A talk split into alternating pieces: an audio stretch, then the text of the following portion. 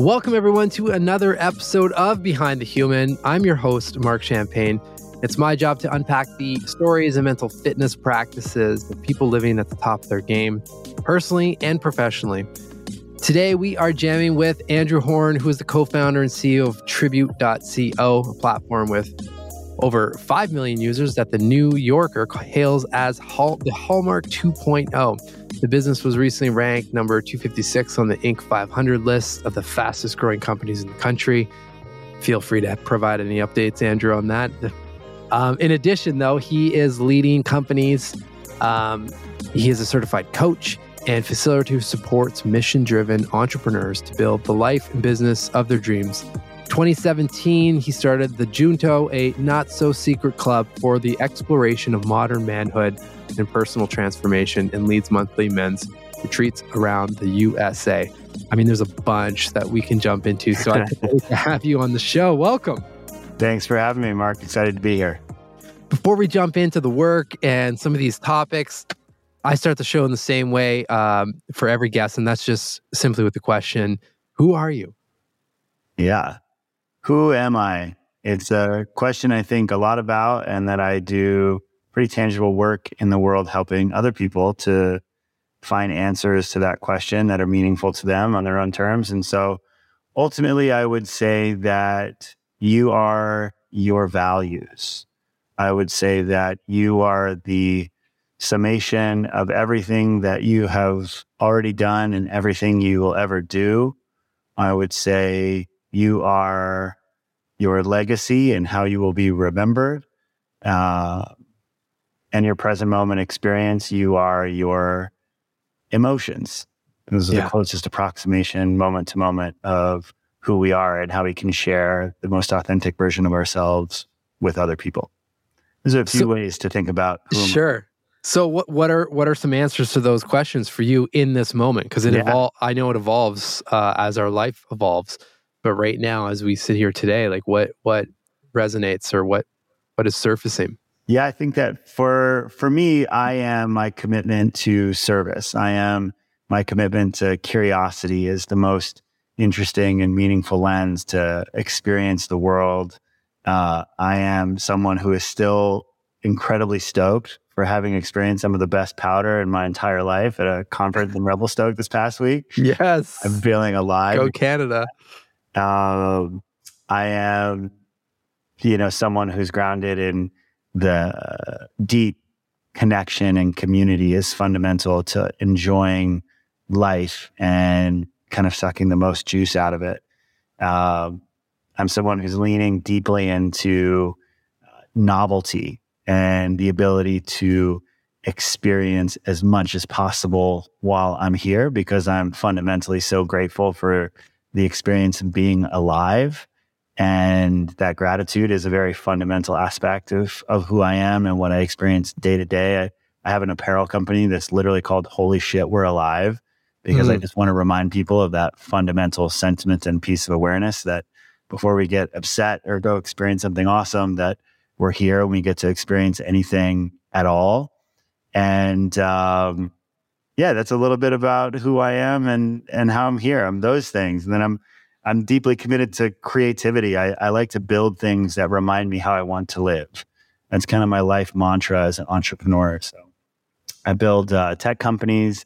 I build uh, experiences and retreats that fundamentally help people to connect with themselves and other people in meaningful ways. And so uh, my creativity is is so tied to that mantra of building things and creating things that remind me how I want to live. And so much of my writing and my speaking and everything fundamentally comes back to that drive. All, everything that you just mentioned, to me at least, seems like seems like it's taken, you know, some good reflection, some good practices, some some some decent life experience to get to these uh, these realizations. Or correct me if I'm wrong, because I mean, t- this isn't the default path that most of us are on. Usually, something happens or something, you know, uh, flips in your life, and and we start to become a little bit more curious, and uh, the questions start to upgrade, and then things start to come together. Is is, is that? Is your story similar to that, or you know, did you just grow up with this kind of, these set of values and this this mentality? No, I I, I came to this realization uh, much through desperation, I would say. Sure. So, uh, but yeah, my my path really started with a single question and someone who cared enough to to really care about the answer. And so uh, I would say that I really stepped onto this path of self-inquiry and questioning my life uh, around the time I was twenty-one years old. At the time, I was a senior at Virginia Tech. I was studying hospitality.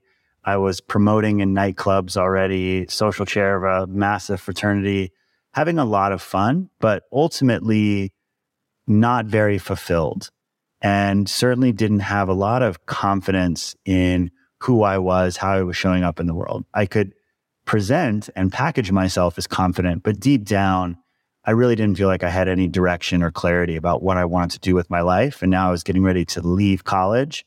And so there's a lot of anxiety about what was going to happen next.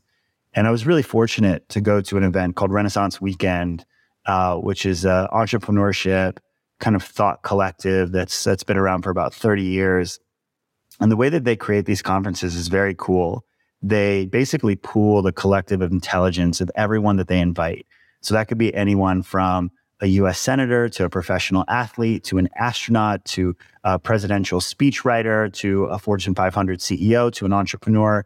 And what they do at every event, they do a couple a year, is they take a look at the collective intelligence and expertise of everyone who's there.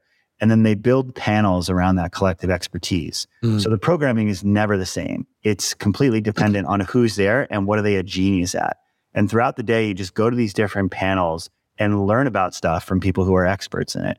And it's amazing to be at that event because everyone you meet, you know, they're not just an attendee, they're actually contributing and they're a speaker. Yeah. So every conversation you have is just learning from someone and, and taking in wisdom for four straight days, which I've I loved. And so I was at that event. And at the time, I felt very insecure because I was twenty-one. I had no idea what I wanted to do. I'm walking around this room with all these ambitious, high-achieving people. And I'm like, who the hell am I? Like, what do I have to contribute here, right? Yeah.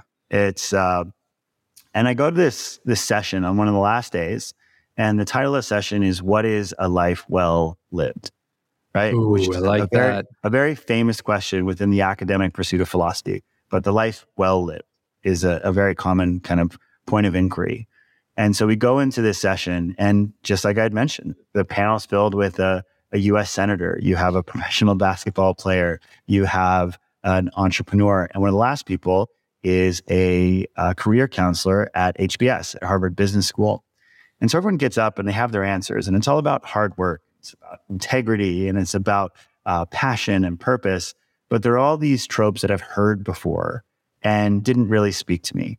And so I'm sitting in the back of the room, and then the last person stands up, and he's got bright orange hair and Harry Potter glasses and this tweed nice. jacket. And he stands up and he says, some of you will wake up tomorrow and ask yourself, am I living a life well lived? And you will like the question or you won't, and you'll have an opportunity to change something. And he said, some of you will wake up ten years from now and ask yourself that same question, and you'll either like the question or you won't, and you'll have an opportunity to change something. Which one would you rather be? He said, the life well lived simply comes down to asking ourselves that question and looking at the answer honestly. And if we're not living that life, doing something today and every day thereafter to live a life well lived on our own terms. And I just remember that he kind of gave me permission to say, like, I didn't know what it meant to live a life well lived, but that I, I get to start asking that question. I remember I went up to him and we ended up having dinner afterwards at this place called Somewhere North Abroad in, in Charleston, South Carolina. And we sat down and and I he knew how much his his uh, answer had impacted me. And so one of his first questions was, what are you passionate about? And I laugh at my answer because it was partying, making money, and women. And he laughed and he said, okay. And so his his response was, do you know the difference between happiness and pleasure? And I said, no. And he said, pleasure is that which feels good, but ultimately it is fleeting. He said, happiness is something that feels good, but those feelings are long lasting. Mm. And so he said, what do you do that makes you happy, where after the event or the activity is done, you still feel good that you have done it? because partying, oftentimes the way that I was chasing women and the money and the way that I was spending it were not sustaining those good feelings. Yeah. I was on the roller coaster of doing something, crashing, and then seeking more pleasure. And I realized that in that moment, I really didn't have an answer to what was I doing that made me happy. And so he was the first person who helped me to see that I did not have answers to really important questions. And that it was more important to start answering those questions at twenty-one than at thirty-one or forty-one or fifty-one. Yeah. And I think that that's been so fundamental in just how I live my life, because I think that, again, I know what it's like for so many people to have the right answers and to tell me what it means to live a good life and what I need to do. And none of it made any difference because I wasn't available to hear it. The thing that fundamentally transformed my journey was someone who just gave me the space, asked me a question, and let me not have an answer and figure it out for myself. What a pivotal moment. I mean, and I have goosebumps just thinking about that that dinner with such a, I mean, as you know, I'm a pretty uh, pretty passionate human for really good quality questions. And those those definitely uh, fall within that definition. I'm curious then from that that point, I mean, it sounds like, like you said, you didn't really have the answer at that time. Uh, feels like to me that you you eventually got there. How how how did that journey kind of unfold, and how did it lead to some of your some of the, the companies that you're working that you've created now, and uh, you know the work that that energizes you and and and whatnot? Well, I laughed because it was uh, opportune timing, because I just so happened to be reading Into the Wild at this time. And so for people who are not familiar with this book, it's about Christopher McCandless, uh, who graduates from Elon University, and he has this crisis of consciousness, doesn't want to go into the corporate world. So he burns almost all of his possessions, and he decides to hitchhike across uh, the country to Alaska.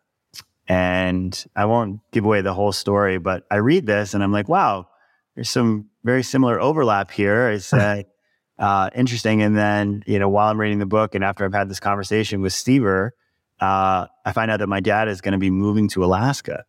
No and way. In our conversation, I say, well, how are you going to get there? And he's like, I'm going to fly and moving truck go. And I said, why don't we drive it?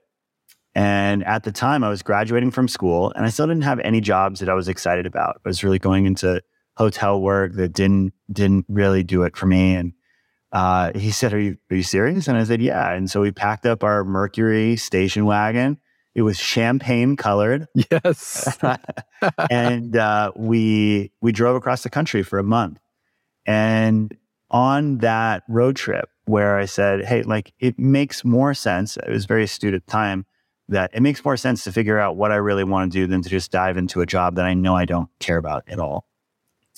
And about halfway through that trip, we're driving through the Great Lakes in Michigan. And I asked my dad a question about his time in the military. He was an experimental uh, test pilot, highly decorated, and uh, flew in Vietnam. And, and as I was talking to him about his time there, he had this reverence for the work that he was doing, the community that he had built, the depth of service. And I, I remember saying to him, wow, it sounds like you're really proud of your time there. And he said, yeah, deeply. And then he looked back at me and he said, what's the last thing you've done that you're proud of? And Oof. I just sat there again. And it was another question that I did not have an answer to. And rather than just moving on to some other conversation, I just sat in that unknowing for a while. And then the first thing that came up is that my junior year of college, I had an opportunity to volunteer for an organization that did adaptive athletics for young people with disabilities. So I was flyer bombing North Beach in, in Chicago, Uh, doing adaptive water skiing clinics. I was uh, working with the Chicago White Sox and Black Sox to help uh, young people with disabilities to play hockey and baseball. And at the time, I thought it was a really cool experience and I enjoyed myself. Uh, I, I saw my efforts directly related to ten thousand dollars in donations and hundreds of kids participating in these activities, but it it didn't resonate deeply or impact me how important that was until this moment when I looked back on junior year and this experience that I had engaged in for three months. And I said, well, when I thought about the work that I was doing there, I was filled with a sense of pride, those mm-hmm. kind feelings that that Stever had talked about of happiness is that which you do, which makes you feel good long after the act is over. And here I was two years later, and I could still remember those experiences viscerally, and it made me feel good about myself. And I had pride. And so I tell my dad that it was this, it was this time working with the organization and creating these events. And sometimes the, the simplest wisdom is the most uh, impactful. And he just looks back at me and he said, so why don't you do more of that? And I think there's something powerful about having nothing, because it makes it easier for us to take action. Mm-hmm. I have a, a great female friend who's uh, she's a coach and she practices internal family systems. And what she says is that so often people are appra- afraid to leap for what they want because they're afraid to lose what they have that they don't even want. Yeah. But they're afraid that there's nothing, there's something worse if they lose what they have that they don't want. And so at that stage in my life, I really didn't have any idea what I was doing. I had no job. And from that place of not really having a great deal of anything, I was just like, yeah, why don't I do that? I only have one thing I know of that I'm proud of, that I'm passionate of. And so uh, long story short, that led me to start uh, really one of the first large-scale adaptive athletic providers in Washington, D C. And we created this really innovative model where we would work with all of the professional sports teams in the city, leverage their uh, media contacts, their resources, their facilities to host large-scale clinics where you could introduce young people with physical developmental disabilities to a wide range of every sport that's available to them, all the organizations that are available. And so to this day, we've had tens of thousands of kids that have come through our programs, and many of whom, you know, engage in uh, long-term sustainable athletic programs now. And as someone who was an athlete growing up, to be able to share uh, those activities in the community that uh, kind of inevitably comes from participating in them was deeply powerful. My first entrepreneurial experience, opportunity to really work for myself. And so, but all of it came from asking those questions and coming up with answers that resonated. And it was ultimately coming up with that deep connection to service and mm-hmm. feeling the purpose of that, where I was able to find the motivation to act. For the yeah. first time in my life, I had the motivation to work a nine to six job and work from six to two a.m. in the morning, four nights of the week, because I believed in what I was doing. I cared about it. I had the willing to go out and fail and get turned down time and time again, fundraising, because I believed in it. And so that was really that pivotal moment where I just realized that purpose was the most sustainable motivator on the planet. And that that's where I found it early on. And the same has been true with every business that I've started thereafter. It's just been a deep connection to purpose and and how I was contributing in the world. I find it fascinating. You know, it seems like so far, at least in what you shared, there's there are a couple of themes, and, and I see this across, you know, hundreds of interviews on this show as well.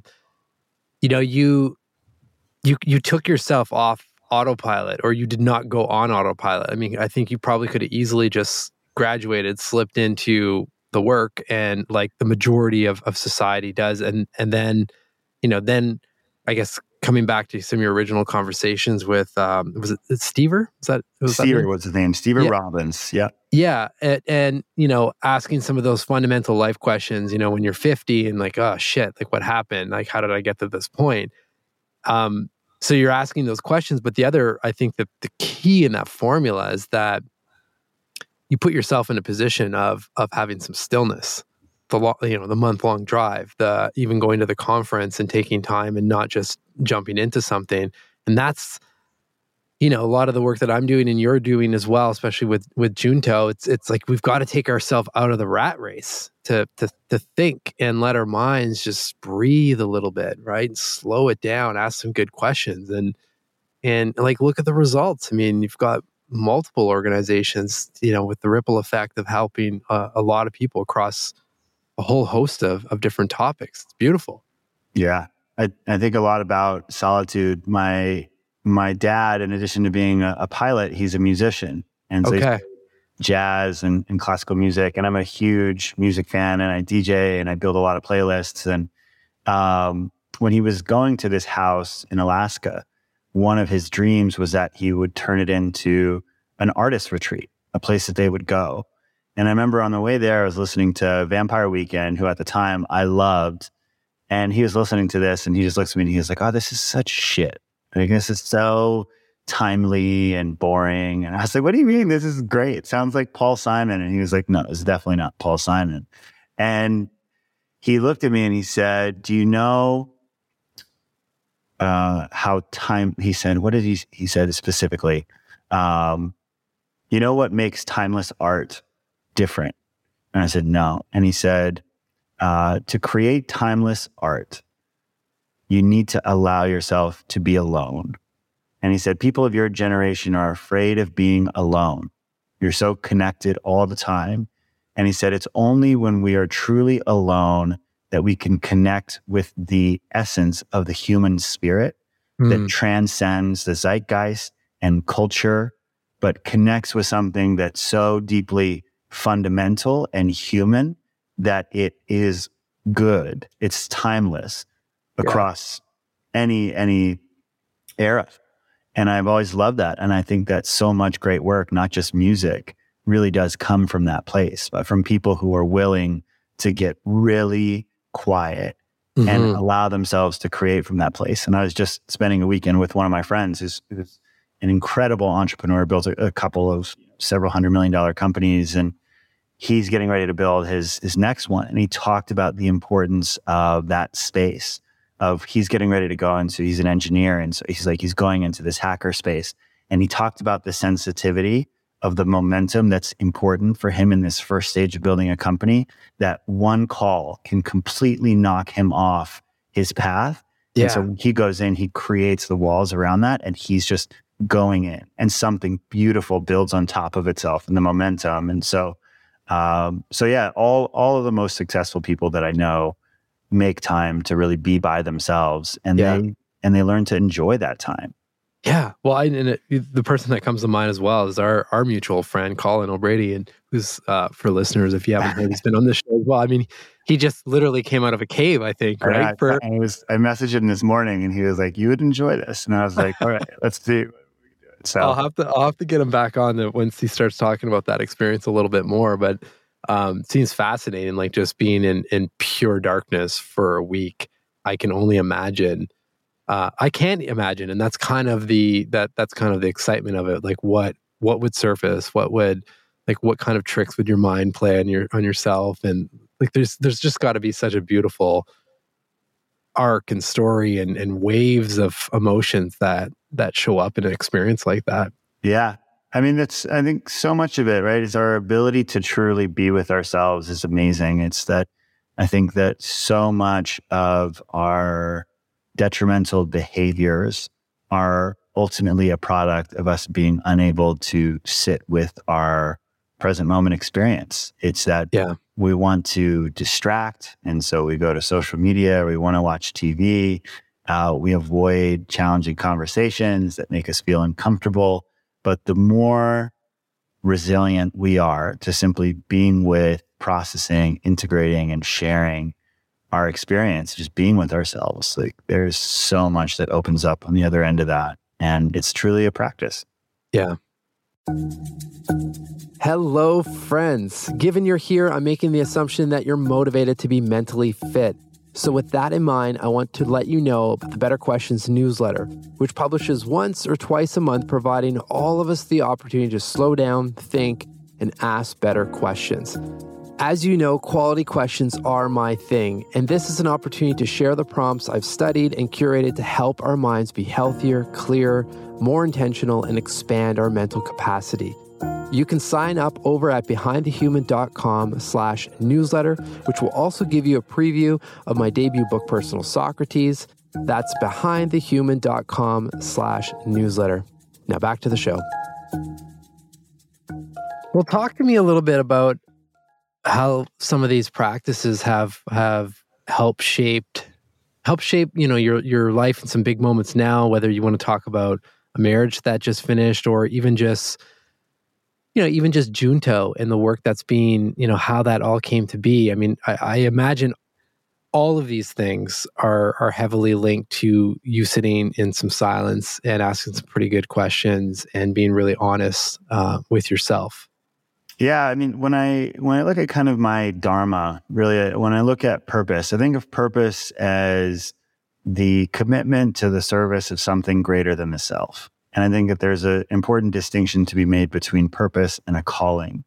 And I think that a calling, similar to purpose, but it's when we are using our unique lived experience as fuel to be of service to something greater than ourselves. And for me, mm-hmm. I had a really interesting experience growing up in Hawaii, where I was experienced a lot of racial discrimination growing up and was really isolated and bullied a lot. And it's kind of a, a thing that happens in Hawaii. There's a term called a howley, and going to tough public schools growing up, which was really val- a valuable experience to help me to empathize with marginalized communities. And and in that experience, I experienced a, a great deal of isolation and loneliness early in my mm. life. And I remember the pain of that so viscerally. And so when I moved away from Hawaii when I was fourteen, I knew that pain and I committed myself to do whatever it took to make sure that I didn't feel that way ever again. And so as a fourteen-year-old, I started doing all the things that we we all know so well, which is trying to uh, people please and to externally validate and be liked by everyone I could meet, and trying to say the right thing and be the person who I thought everyone wanted me to be. And I learned how to play that role really well. Right? It allowed me to build community. It allowed me to build companies. But fundamentally, something that I dealt with for a really long time was uh, deep-seated insecurity, limiting beliefs, social anxiety that held me back and made so much of the activities that I enjoyed draining and, um, and not that fun. And so, so much of my work really revolves around the nexus of communication and meaningful connection. And for so How did you long, make that connection just for you? Sorry to interrupt, but just was there, like, did you always know that that, that time in your life when you were fourteen was, was, you know, a, a trigger? Or was there, you know, I, I, I'm leaning towards potential psychedelic trips or anything yeah, else or something like, in between that surfaced that and helped you make the connection?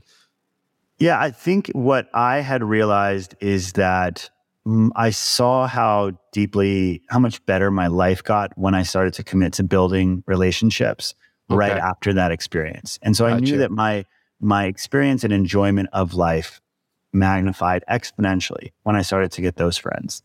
And so I immediately knew that relationships were really a priority for me early on. Maybe I wasn't so consciously articulating it, but I knew that that was something that I started to prioritize because again, I was coming from such a place of lack when I was younger. Sure. And so I definitely didn't have that clarity when I was going through college. I think that afterwards, what I started to realize when I started my first company, wanted to become an entrepreneur, built the Adaptive Athletic nonprofit, is a huge aspect that was important to me, became the community aspect.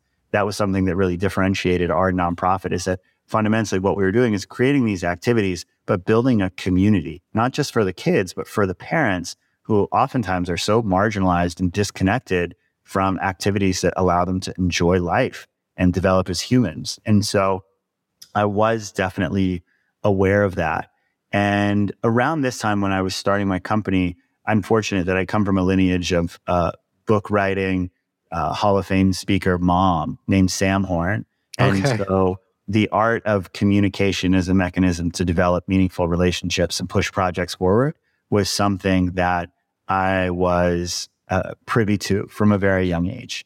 And so I, I was aware of the frameworks and techniques and tools that were available to build meaningful relationships, to navigate conflict, to do all these things. And I had an opportunity to help her to, to transform twenty years of book writing into a strategic communication agency, and learned a lot of these techniques and tools. And when uh, I started my company, Tribute, you know, I, I learned one fundamental technique of human connection, which is just that one of the simplest things we can do to build meaningful relationships is share our appreciation more mm. directly.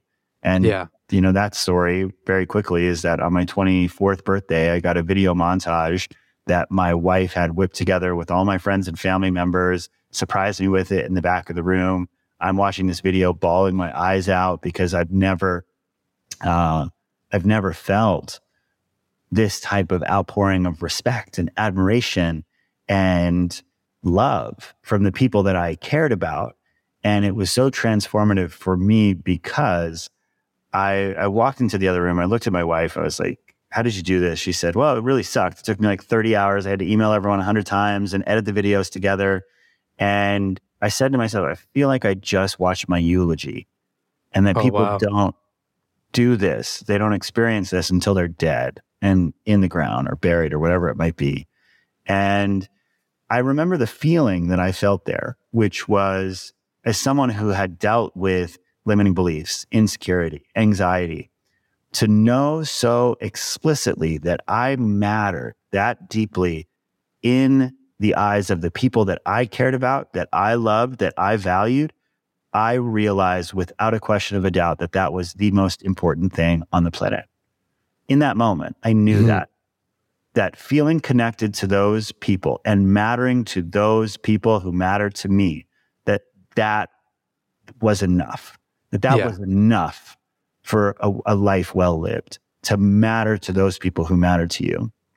And so I've I've had a long journey with communication where I think that for a long time, I fundamentally did lean on a lot of these techniques and tools and frameworks. But as I was still building companies and raising millions of dollars, the reality is that I would oftentimes go into, you know, conferences, whether Davos or Summit Series, and I'd, I'd be able to say the right things and raise the money and build the partnerships. But also I was dealing with tension, anxiety, resistance, and everything really shifted for me. And this is the foundation of so much that I'm building now as a writer, as I'm facilitating these Junto retreats, and as I'm Uh, coaching founders, is that fundamentally I did not trust myself. Is I did not think that I was enough. I didn't think that I was smart enough. I thought other people knew more than I did in so many arenas. And I had an experience when I was uh, twenty-eight years old where I got invited to uh, a communication training in Cleveland. I was uh, I was at the Conscious Capitalism Summit here in uh, Austin. And someone saw me speaking to a group of entrepreneurs, and he came up to me after the group dispersed and he was complimenting my communication style. He said, I see you practicing this thing that I, I study and that I, I support called Gestalt communication. And I was like, what is that? And he said, well, it's this uh, communication framework that's grounded on really kind of authentic first-person communication. And it's not very popular, but I believe that it's fundamental to human flourishing and the, yeah. the evolution of humanity. And I was like, cool, that sounds like really interesting. And he said, there's actually a C E O training that's happening in Cleveland in a couple of months. And if you're interested, I'd be happy to pay for you to go, because he's a benefactor wow. of this modality. And he said, okay, sure. So I go to this place, and it's at the Cleveland Institute of Gestalt.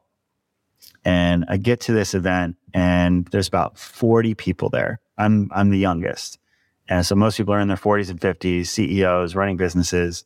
And the facilitator starts the experience by saying, okay, what we're going to do uh, this week is we're going to focus on acknowledging our thoughts and our feelings as real and valid and deserving of a voice. Okay? Second, we're going to engage our curiosity as valid and deserving of a voice. So whatever you want to know about me, about other people who are here, and yourself, ask those questions, honor your curiosity. And last but not least is we're going to be fully present, moment to moment. And he said, I promise you, if you honor your thoughts as real and valid, if you honor your curiosity and you're fully present, you will have a really valuable experience. I said, okay, sure. And I had this life-changing moment very shortly after that, because there was a, a woman there. Her name is Megan. I have permission to, to use her name. And Megan had started a really successful media company. And she was one of the only younger people there in their thirties. And so I thought, uh, or twenties, thirties. And so I, I wanted to build a relationship with her. So I had been engaging her and asking her questions. And I don't know if you've ever had this experience. I assume that most people have, but you're trying to make an inroad with somebody. You're mm-hmm. asking questions, you're going deep. And they're just not into it. Where they're, yeah. they're looking around the room. They're giving you one, two word answers, and it feels like shit. And so here I am. I start to get in my head, and I'm thinking, here's this attractive, successful entrepreneur not interested in me. She doesn't think that I'm successful or smart. All these stories start to kind of pop up. So I kind of let it rest. And then after the first break, I go to the coffee machine in the hallway. And lo and behold, who's coming at me? It's Megan. And so I think about the prompts from the facilitator. Everything you're thinking and feeling is real and valid. Give it a voice. Honor your curiosity. And so Megan comes over and I said, hey, Megan, do you mind if I share something? She says, yeah, sure. And I said, so I, I really love everything that you've built, super inspired by it. And I wanted to share that I feel like I've been making an effort to connect with you and that you really haven't been interested or reciprocating. And I wanted to let you know that it's okay, but also I'm going to stop. And so if you ever want to chat with me, just let me know and I'd be happy to connect. Wow. Yeah. How did you feel? Like, did you feel comfortable doing that? Like liberated, oh, no, or were you nervous? Definitely uncomfortable. I was dying okay. inside and I had a pit in my stomach and I was worried that I was being a weirdo and that I yeah. was being too vulnerable.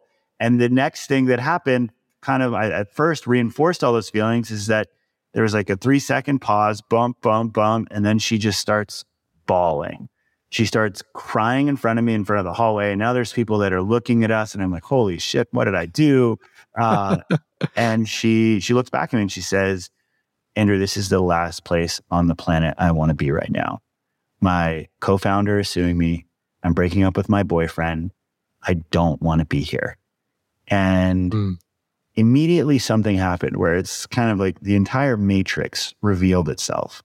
And what I realized in that moment is that I had been making up an entire story about what was going on. Yeah. And, and collecting evidence for this whole story that I have about myself not being enough, and that uh, people don't uh, perceive me as successful or whatever it was. And what I realized is that it wasn't just this interaction where I was doing that, that everywhere in my life, professionally, socially, romantically, I was interacting and living into this story of reality. And here I was, allowed myself to come out of the story and find out what was happening. And I found that it had absolutely nothing to do with me. But what happened next truly transformed my outlook and disposition towards communication and connection forever, which is that Megan walks back into the room after the break. And she raises her hand. She's like, I'd like to share something.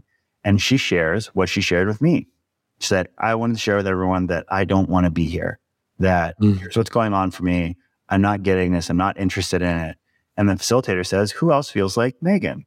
And four other people raise their hands and they're like, yeah, I don't really get this. It doesn't seem that cool. It seems like a waste of my time. Wow. And the facilitator allowed everyone to talk about those things. How often do you hold on to your resistance to stuff because you don't want to rock the boat? And everyone's like, oh, everyone now talks about it. And so what I saw is that me simply being authentic created space for Megan to be authentic, to be who she was. And then that created space for everyone there to be who they were. And what mm. I realized is that it was in this moment where I stopped trying to package myself, where I told myself I needed to be some way other than I was, that I started to impact people more honestly and yeah. more deeply than I ever could by trying. I was simply being. And so this fundamentally transformed so much of the work that I was doing as a speaker and as a writer. And I really started to synthesize so much of what I had started to learn there and what I had experienced in my own practice through other modalities. And ultimately what came out of it was this framework that I now teach called Social Flow. And this is foundational for all the, the men's retreats that we do. It's foundational in the corporate offsites that I lead. But essentially what Social Flow is, is when you look at uh, flow states, which we oftentimes think about in the realm of athletics or artistic achievement, is those moments where you get completely in the zone, where time stands still, where effort flows naturally, and you're just completely absorbed in the task at hand, and you can do it with, with very little effort uh, and thought.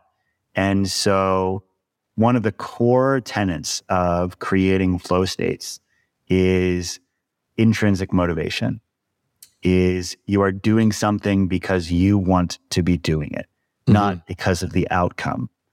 And what I started to realize is that so much of my communication was based on the outcome I hoped to achieve. And it's not bad to have an idea of the outcome or the goal that you want to achieve, but it does start to inhibit our ability to perform when we're focused on the goal and not what's right in front of us. Yeah. And so in flow state research, they talk about it as having a clear goal loosely held. And I started to see that there was a lot of uh, parallels to creating flow states as an athlete or as an entrepreneur, as a conversationalist, and that there was no clear framework to simply help us to come back to our internal motivation that we control in social settings so that we can detach from the perceptions, the outcomes, the results that trigger anxiety. And in every given moment, we can come back to uh, four pillars of awareness. The easiest way to remember it is the simple acronym I C A N. So I C A N stands for intentionality, curiosity, authenticity, now. And the four questions that would enable anyone to go through this. Um, would you be open to just working through the four questions really quick? And like, yeah, absolutely. Okay, cool. So I, I do this before any podcast, before any talk, before if I'm going on a date, whatever it might be. So the first question is, how do I want to be? And the idea is that so often we walk into a social setting uh, and we are reacting to the energy that's available there. And we allow that to dictate how we show up. Yeah. What's so important is to simply put our attention onto our intention to create the experience that we'd like. So if you were to think about this podcast, for example, what are three ways that you would like to feel or be to be the most, Marc? I, I mean, number one is for, for me is just present. Yeah. You know, if I can, if I can give one hundred percent presence, then I also know I can trust that the right questions will surface. Yeah. Okay. So presence, give yeah. me two more. Presence, uh, energized, and curious. Present, energized, curious. Perfect. So P E C. So it's like yeah. right there, you're going into the environment aware of who you are, how you want to be, and you can come back to that in any given moment. They say, what would I do if I were more present, if I were energized, if I were curious? So we start there. Yeah. And so the C in I C A N is for curiosity. And when we look at tension, anxiety, resistance in social settings, so oftentimes it's self-consciousness. We are hyper aware of our own experience. And the quickest way to transcend self-consciousness is with other consciousness. So rather mm. than going into a setting and telling ourselves that we need to say anything at all, we can just honor our curiosity as a, a compass for connection. And so the question is, what do I want to know? And so if you were to think about this podcast and where we're at right now, what do you most want to know about me? So this is fascinating because, and this happens often in, in good interviews or when when the guests are awesome, like yourself, and providing a lot a lot for me to work with. Like I came in with a, a, a couple topics I wanted to explore, and I actually, I'm less interested in understanding those topics now. Now I want to know is you clearly have had some pivotal moments in your life where that have formed some pretty uh, beneficial belief systems. I'm more curious now with uh, to understand the practices, the mental fitness that you have today to yeah. keep yourself grounded and dialed into those belief systems and and, cool. and not, you know, allow uh, outside forces to kind of throw you off.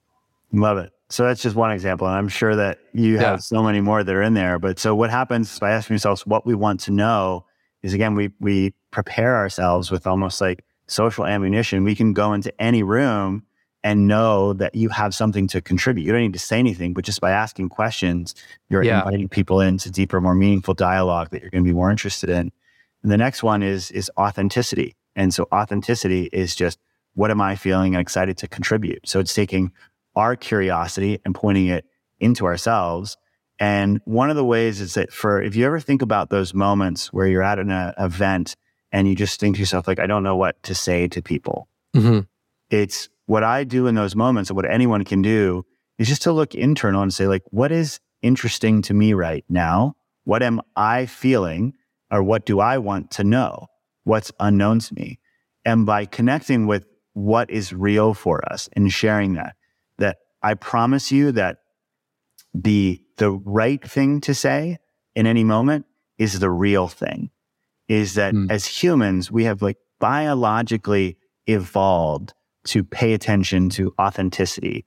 When someone is sharing something that is real or important, we can't look away. If you have one of those moments with somebody where you're like looking at the water cooler or like looking for other people.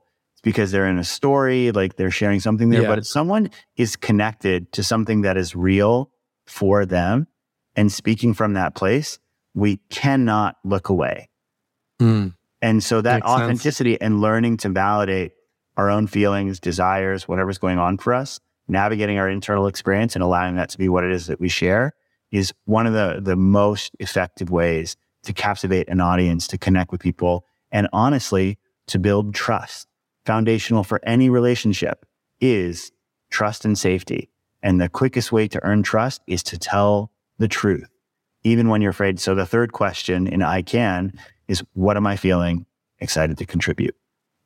Mm. And so if you were to say right now, like, what's what's most exciting in your world? What's alive? What are you excited to talk about while we're on this podcast? I, I mean, I, I'm just excited about the opportunity in this this space you and I find ourselves in, that, you know, a lot of what you just talked about is is very accessible to anyone. I mean, they're questions, right? They're, but they're questions and they're pauses that uh, provide the opportunity to unlock, uh, you know, almost like a caged mind. Yeah. So, so and, and that's the stuff that lights me up is, is, is, you know, being present, listening to you, and trying to figure out the ways to make this so simple and so, so accessible and practical for everyone listening, that it's like there's, you know, if, if everyone can get, leave with one prompt or one action item or one of those aha moments, I feel like we've done our job yeah. on this show. Cool. And then the, la- the last one is simple. So it's, again, intentionality, curiosity, authenticity, now. And now is just reminding us to come back into the here and now, is that most times when we're experiencing tension, anxiety, resistance, it's because we are in a story about what the future holds. We're holding some sort of limiting belief from the past. But in the present moment, things are usually pretty good. Like, it's very rare that we're actually in a moment where we are encountering real and imminent danger. And so allowing ourselves to come back into presence is, is always where we're going to be able to source most of our power. Yeah. And so that simple question of coming back into how can I be more present, and whether that is listening more deeply, whether that is simply connecting with our breath, whether that is simply noticing what's around us, it's that that simple practice of coming back into presence.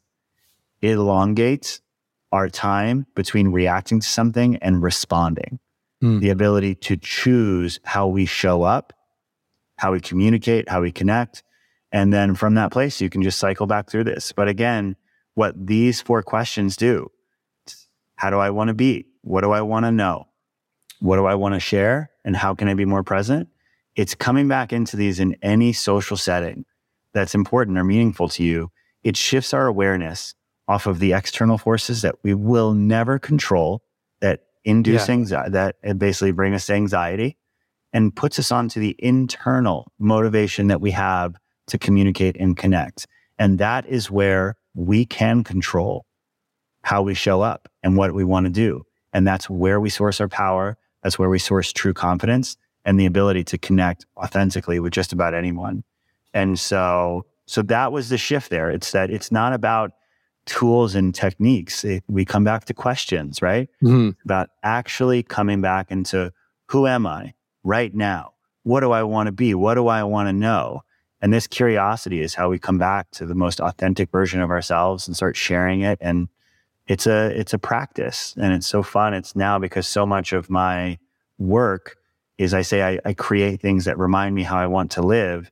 And so whether I'm on a podcast with you, whether I'm going to Denver to teach a big uh, conference in a couple of weeks, and when I do these things, I used to get a great deal of anxiety before I'd go up and give a big talk. It's like the Cleveland Clinic, and there's a thousand people, and I would give great talks, you know, standing ovations, and I knew how to do that thing really well. But the process of getting there was so anxiety-inducing for me, but it was the the part about having talked and delivered a great talk that was so rewarding. Yeah. Whereas now, what I realize is that I have an idea of what I want to say in any given talk, but also I'm present to my internal experience and willing for it to evolve and to go wherever I'm most alive, because I know that that's the thing that is most going to engage my audience. And I think if you look at any of the best professional speakers on the planet, They spend a lot of time in their craft articulating what it is that they want to say, but they're speaking from a place of truth that resonates with their audience. You know, like we had just talked about, like what makes a great podcast. And you said, it's like, right? It's like when someone is going through a script, when they've said it before that way, you can tell.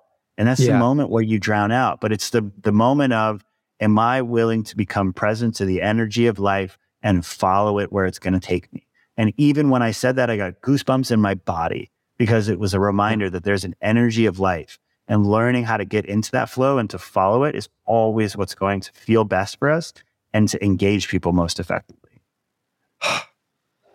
There was a lot of beautifulness in there, brother. I uh, thank you for for sharing those prompts and, and all the others. I mean, I do, I I, I want to respect your time. I know we're we're nearing uh, the the time we had scheduled together, but if if you're willing and, and you've you've got the capacity, I would love to understand.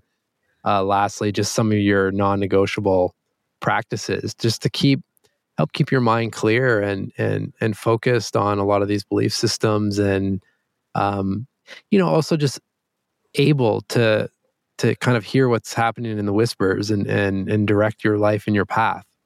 Yeah, absolutely. So I think that the the things that allow me to really honor these belief systems and keep them going consistently is creating rituals. And for me, uh, yeah. Rhea Parker has a great thought about this, but what's the difference between a routine and ritual? Uh, she says one word, intention. And so mm. for me, rituals are, and I think it's Stephen Covey who says, like, you're not what you do, you are what you do consistently. And so I, I create rituals where I, I spend time to really focus on what's important. One of the most important in my life is I've been in a, a weekly men's group for the past eight years. And yeah. creating a container with eight to ten guys, and I've done this for now hundreds of other men to create these other men's groups. It's uh, it's a space to come and be totally honest with my experience, to see who am I, where am I right now, what do I need, you know, and to be able to hold that space for other men. I think that fundamentally that's so important for me, is to have that space where I'm totally transparent and being witnessed and reflected by other mm-hmm. people that I trust and respect. I think that um, allowing myself to be coached. It's, I think that like one of the best questions to ask, it's like, as a founder coach, it's always like, you know, who is your coach, right? And like, are you open to this practice as something that's truly transformational and valuable? And so just allowing myself to be coached, to find people whom I admire and respect, and to really kind of seek guidance on the path. And, yeah. um, And yeah, and I think just uh, the the tools that remind me of it, like, is finding these little mantras. Like, it's again, a, one that really resonated with me recently is just the idea of just to create stuff that reminds me how I want to live. It's that yeah. my my goal while I'm here is, if I'm if I'm forever just creating things, that could be a retreat curriculum, that could be a website, that could be a sweatshirt. If it reminds me how I want to live, then it has value to me, and I control that, whether something is meaningful to me. How meaningful that is to other people, I will never fully control that, right? I can be conscious mm. of my inputs and what I create, but how people respond to that, I don't know. And so by constantly building things that remind me how I want to live, hopefully it resonates with other people. And fortunately it has, you know, with Tribute and now six million plus people who've created videos and thousands of guys who've come through Junto experiences, and um, but just focusing on the internal and, you know, allowing the external stuff to come as it does and to enjoy it when it does. But those are just a few of the things that come to mind of like, what do I consciously think of that allows me to to really be who I am in the world and provide some of that accountability to keep showing up as as the most authentic version of me. Incredible. I mean, I really, I really resonate with just the notion of giving some thought around like what you're creating and what you're building towards, whether it's your work or, you know, it's a hobby or passion, but just doing things, like you said, to remind you on, on uh, about, uh, remind you on how you want to live. I mean, then, then you just surround yourself with those reminders nonstop, which is, is such a superpower in itself. I mean, I have a feeling this is probably the first of, of many conversations we're going to so. have. And uh, there's a lot, there's a lot of, of synergy and um, yeah, just further questions I have to, to continue to learn and, and uh, be inspired by you and your work and your mind. So until next time, but for now, thank you. And thank you for making the time. Thank you for showing up as you and taking those long drives and driving across the country to Alaska to, you know, reflect on some big prompts, because there's a lot of people in the world that have benefited from that very conversation. So thank you for that. Well, and thank you to the people who asked the questions, right? Thanks to Stever. Thanks to my dad. I think that, and and you're someone who I respect, is really honoring the, the transformational power of questions themselves. And I think, again, it's it's something beautiful that people walk away from this. It's just like great questions are one of the most important and useful tools that we have to foster transformation in ourselves and other people. And so cheers to living the questions now, letting them rip. Speaking my language.